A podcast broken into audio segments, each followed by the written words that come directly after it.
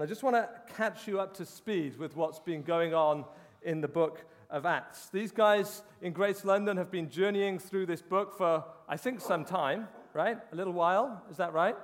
And um, it's a book all about this mission to take the good news of Jesus to the ends of the world. Jesus has died and risen again to prove himself to be the King of Kings and Lord of Lords. And then, in this crazy twist in the story, he, his great strategy to share this great good news with the nations of the world is to commission 12 blokes and disappear from the scene. It's not what I would have done, but Jesus knows best. And, um, and so we're reading this story, and for the first eight or so chapters, Dr. Luke, who writes this, uh, this book, this narrative, he's really focused on uh, sh- this sharing of this good news message with the Jews and specifically around Jerusalem. And then there's this great twist in the narrative in Acts chapter 9 where a guy called Paul has an encounter with the living God and he becomes this apostle, this sent one, this missionary to uh, the Gentiles, to those that don't know, uh, so those that, who weren't part of the Jewish faith. And so Dr. Luke, in his account from, from around Acts 10 to Acts 14, and there's this there's this focus on the message being shared amongst the Gentiles through Peter uh, in and around Jerusalem and, and modern day Israel, and then uh, with Paul uh, up into Antioch in Syria and other places. And um, there seems to be this thing that, that Paul, uh, sorry, that Luke wants to draw out of the narrative in Acts chapters 40, uh, 11 to 14, where, where we start to see the threat uh, that is coming and the opposition that is coming against this gospel message. Right? And so you see persecution, you see martyrdom, the beheading of uh, James in, I think it's Acts 11.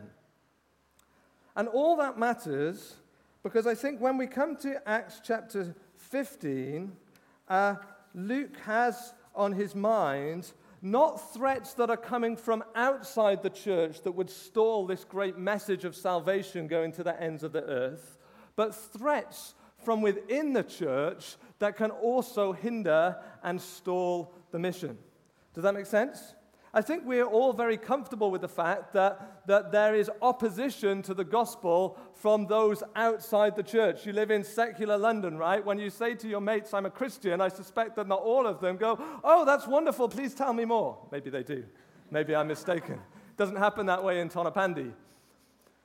But sometimes I think we can miss that there can also be hindrances and opposition that comes against the great mission of the gospel that comes from within the church. And in Acts chapter 15, uh, Luke uh, identifies two things. The second one, which we don't have much time to look at today, is internal, uh, sorry, is, is personal conflict in the church. You see that at the end of the chapter. We're not going to read that bit.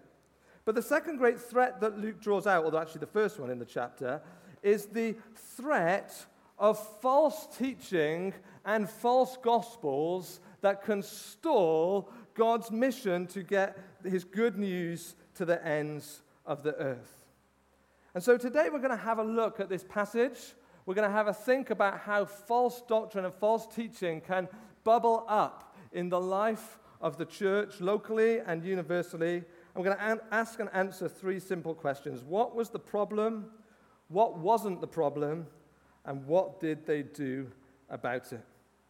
And so, with that in mind, let's turn to Acts chapter 15. We're going to read from verse 1, I think, down to verse 35, if that's all right. A good chunk of scripture. We'll see how we get on. But some men came down from Judea and were teaching the brothers, Unless you are circumcised according to the custom of Moses, you cannot be saved. And after Paul and Barnabas had no small dissension and debate with them, Paul and Barnabas and some of the others were appointed to go up to Jerusalem to the apostles and the elders about this question. So, being sent on their way by the church, they passed through both Phoenicia and Samaria, describing in detail the conversion of the Gentiles, and brought great joy to all the brothers. And when they came to Jerusalem, they were welcomed by the church and the apostles and the elders, and they declared all that God had done with them. But some believers who belonged to the party of the Pharisees rose up and said, It is necessary to circumcise them and to order them to keep the law of Moses. The apostles and the elders were gathered together to consider this matter. And after there had been much debate, Peter stood up and said to them, Brothers, you know that in the early days God made a choice among you, that by my mouth the Gentiles should hear the word of the gospel and believe. And God, who knows the heart, bore witness to them by giving them the Holy Spirit just as he did to us. And he made no distinction between us and them, having cleansed their hearts by faith. Now, therefore, why are you putting God to the test by placing a yoke on the neck of the disciples that neither our fathers nor we have been able to bear?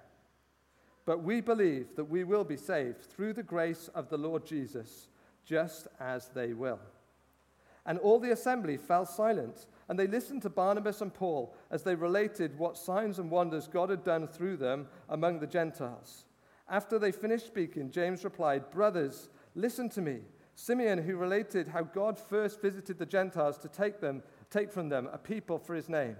And with this, the words of the prophets agree, just as it is written After this, I will return, and I will rebuild the tent of David that has fallen.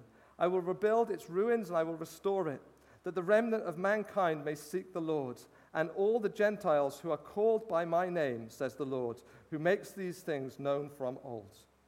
Therefore, my judgment is that we should not trouble those of the Gentiles who turn to God, but should write to them to abstain from the things polluted by idols, and from sexual immorality, and from, that, uh, and from what has been strangled, and from blood. For from ancient generations Moses has in every city uh, those who proclaim him, for he has read every Sabbath in the synagogues.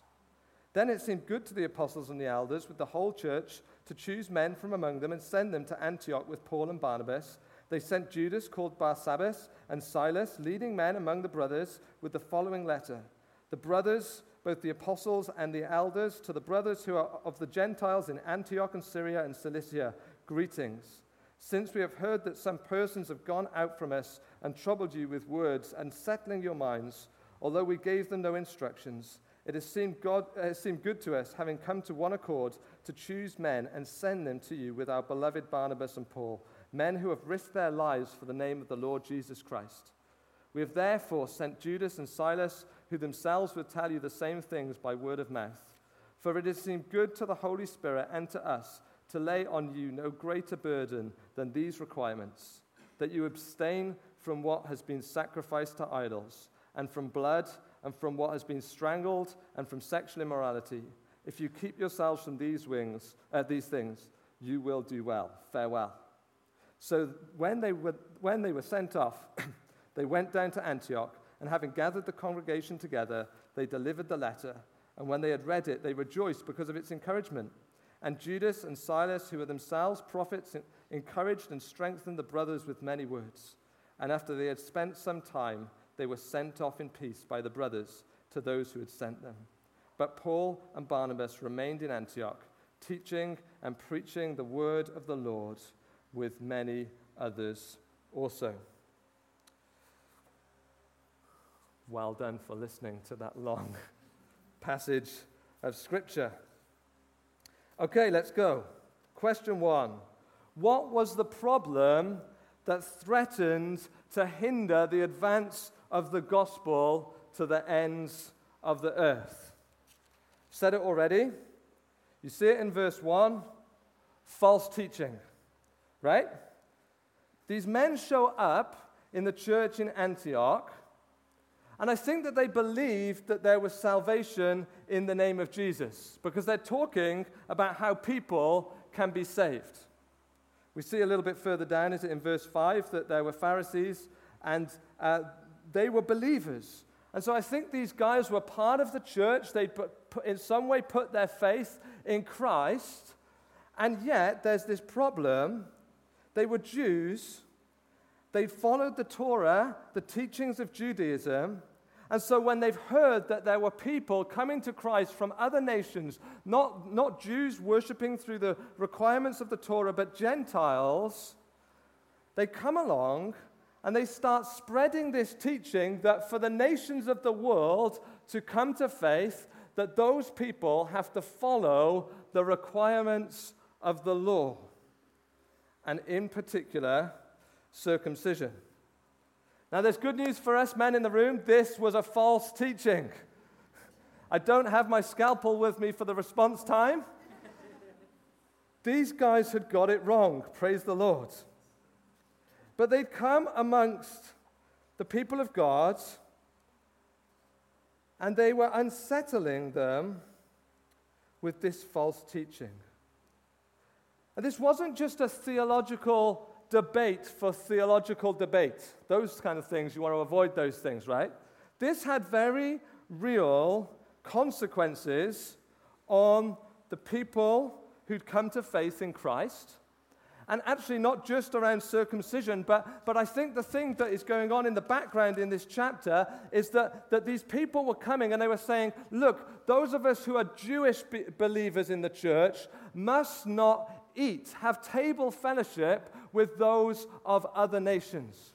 That unless these people follow the ways of the Torah, the rules of Ju- Judaism, then they are unclean and we should not eat with them. That's why you read in, is it verse 20, that um, when the response comes from James, he starts talking about um, abstaining from things polluted by idols. That was food. And to, and to abstain from things that had been strangled and from blood. This was about table fellowship. Could these Gentile believers sit at the table and fellowship with Jewish believers? And of course, Peter and Paul had said yes.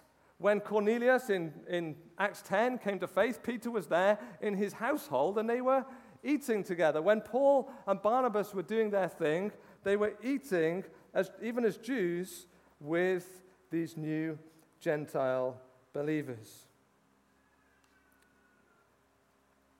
This is one of the great truths of the gospel of Jeremy shared this. I don't want to go into it for too long, but when you were looking at Acts chapter 10, but the great and glorious news of the gospel is that people from every nation, Jew or Gentile, have been welcomed into a new family. What do new families do? They eat together all the time. And so there's something massive at stake here. When I was, uh, one of the highlights of last year for me was that I went out to Senegal to help train some missionaries going uh, into uh, North Africa. I can't really say too much more about where they were going or what they were doing, but one of the highlights of the trip was to sit down every day at lunchtime on a, the floor of an old school, and they would bring out a great big dish of rice and vegetables and fish with the eyes still in. And we would sit there on the floor, people from the nations of the world with a little spoon each, sharing table fellowship together. We'd never met before. We couldn't speak the same language. We didn't have the same color skin. But in Christ, we were brothers and sisters. It's an amazing gospel. But in this moment in Acts chapter 15, that is all at stake.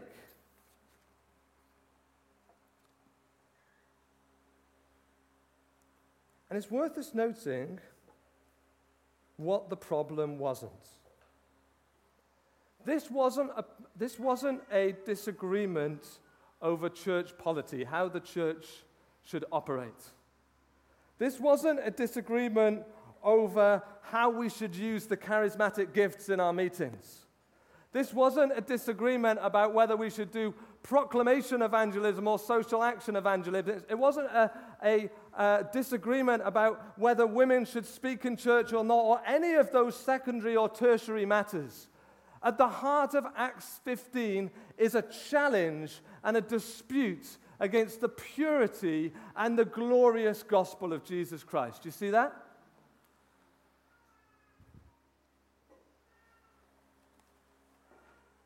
the very nature of the gospel was being undermined.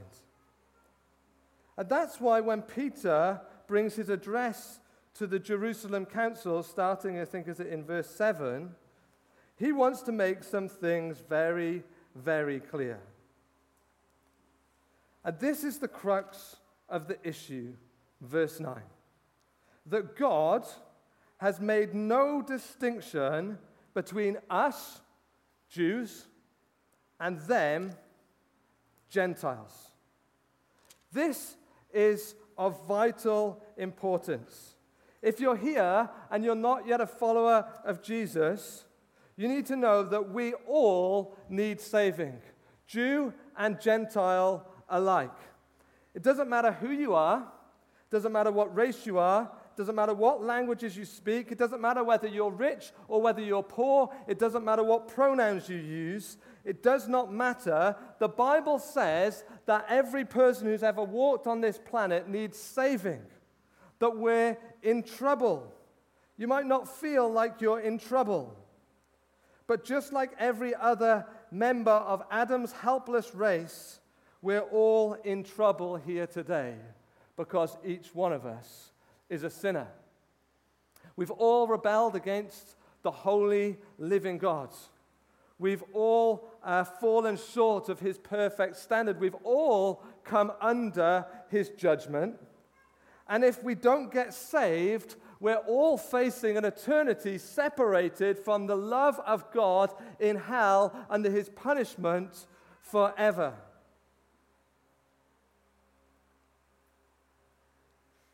But there's good news in Acts 15. In verse 9, we find this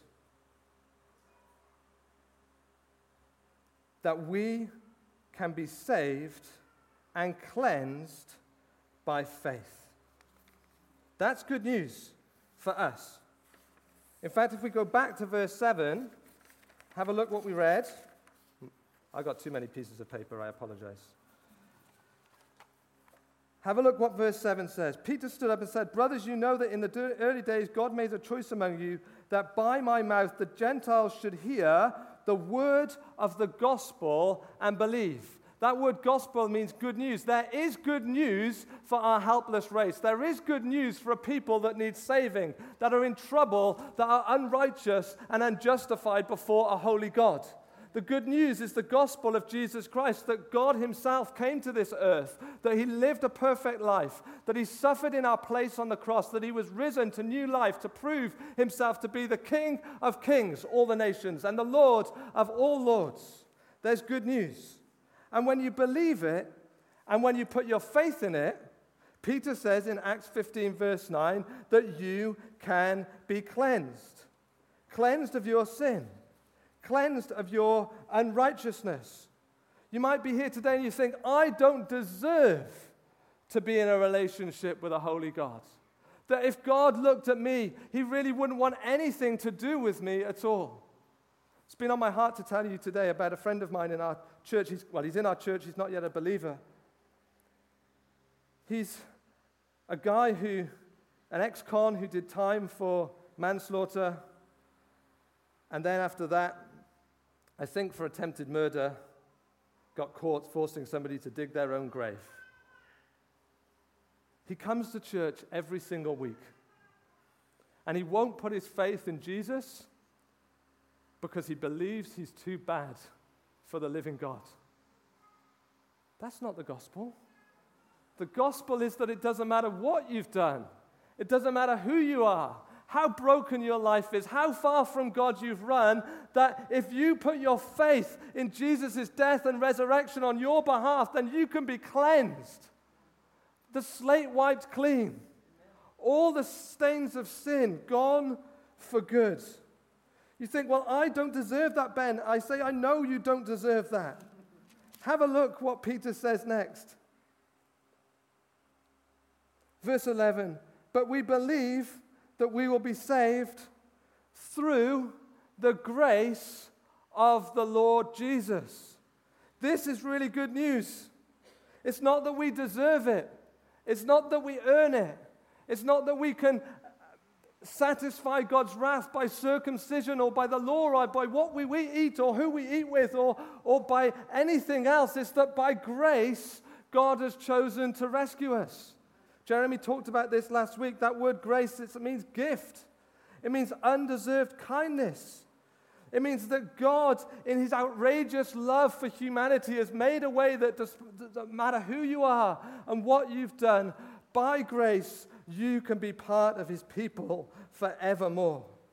And so I want you to see what Peter is contending for in this chapter. This is not about secondary issues or tertiary issues or how the church operates. It's not like pick and mix. We just like want it to be done our way.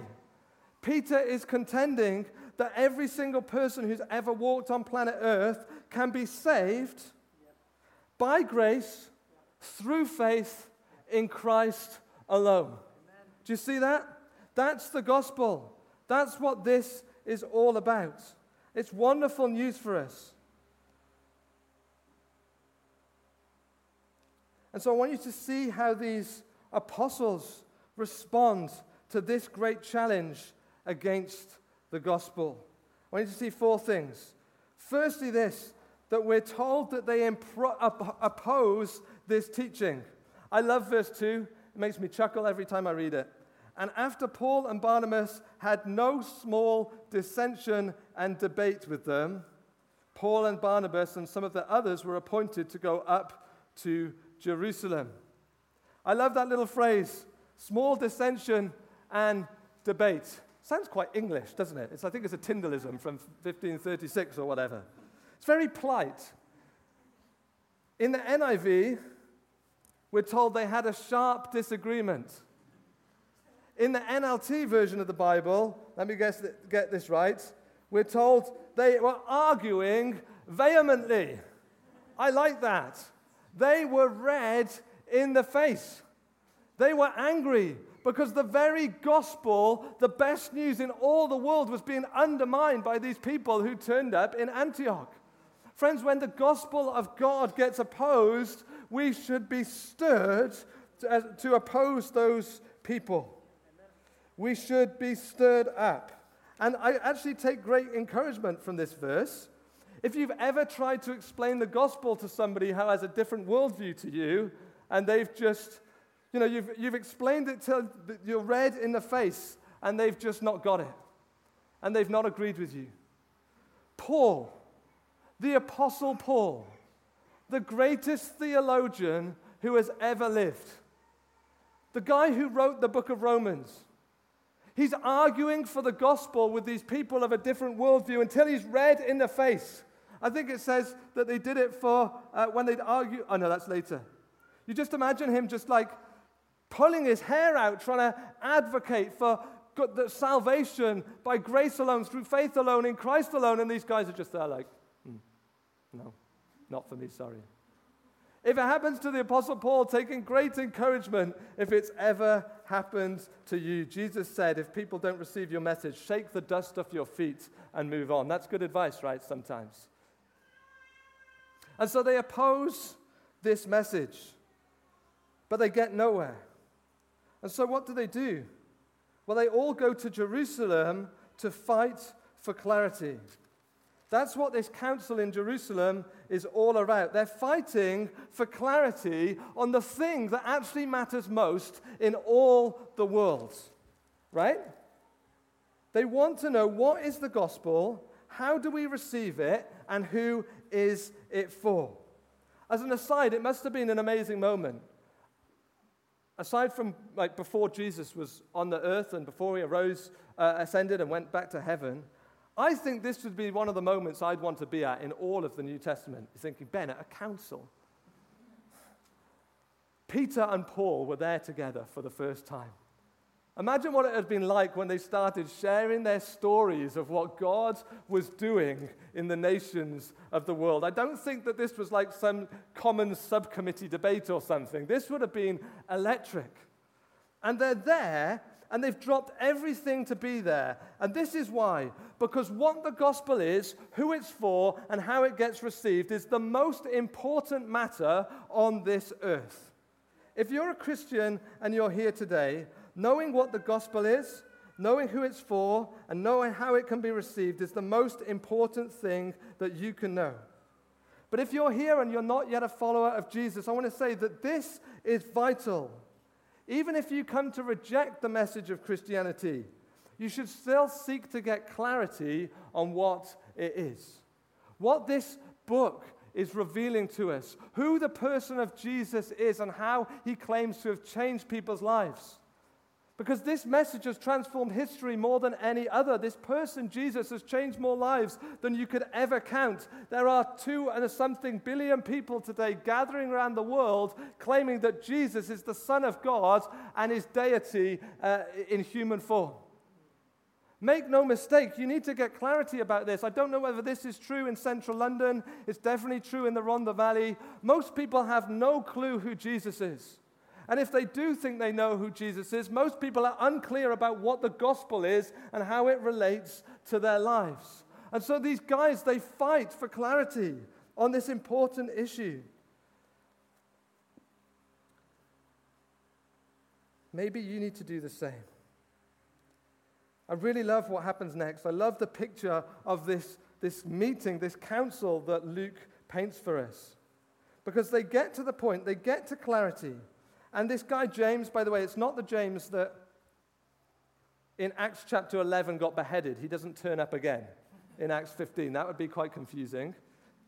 That was James, the brother of John, Jesus' cousin. This is James, the half brother of uh, Jesus, Joseph's son. Yeah? Makes sense? Feels like a family tree or something, doesn't it? And so, James, who's one of the pillars in the church, he seems to be the most um, authoritative person in the room. After Paul and Barnabas have spoken and Peter has spoken, Paul, uh, sorry, James kind of uh, stands up to conclude matters. And I love what he does. Because after, uh, after all of the talk, he gets to the points, they get to clarity. He uses the Bible, he uses the testimony uh, of, of what the Spirit has been doing in the world, and James stands up to conclude matters.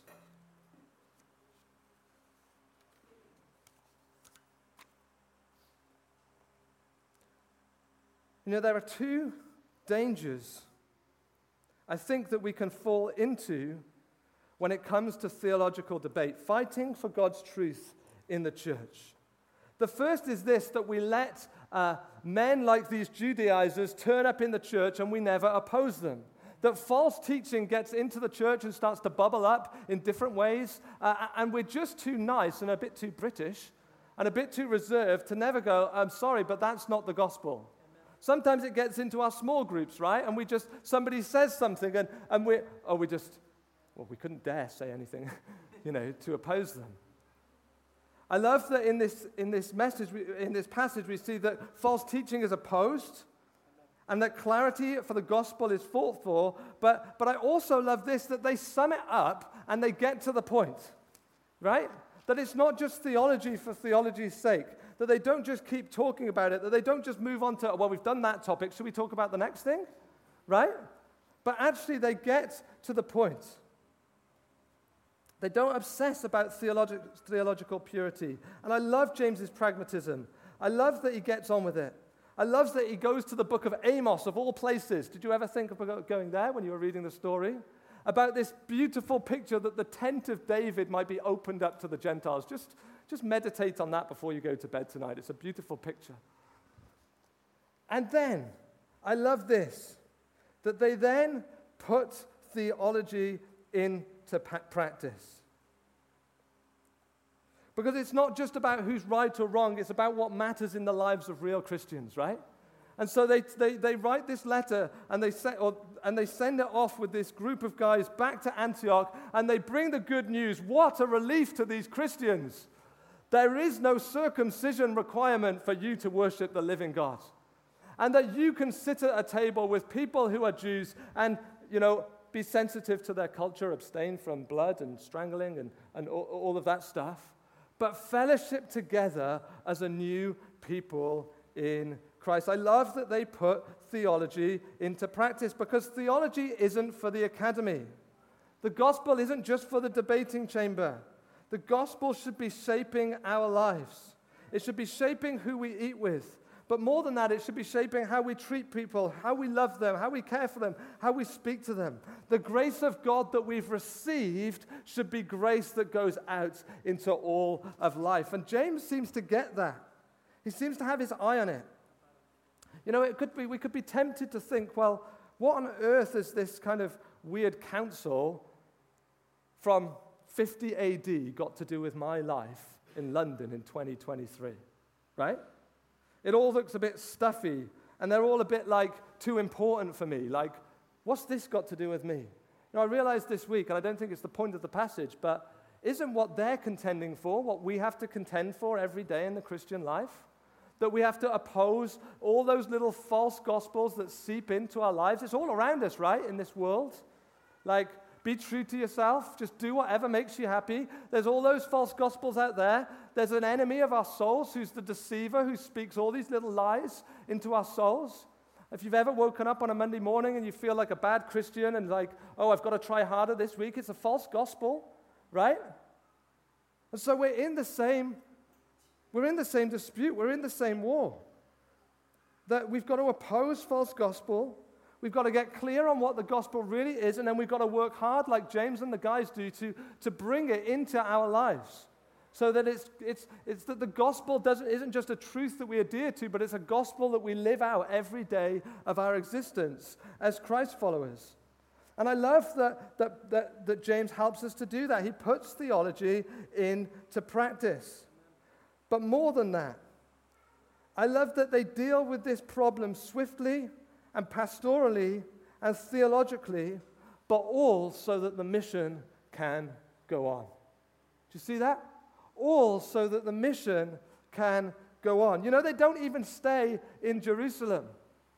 It might have been nice for Peter, but, you know, maybe just like put our feet up for a while. Let's just enjoy the moment. That's why Peter and Paul just go and just have a little retreat together and see what comes of it. Could have been an interesting time. None of that happens because the mission has to go on.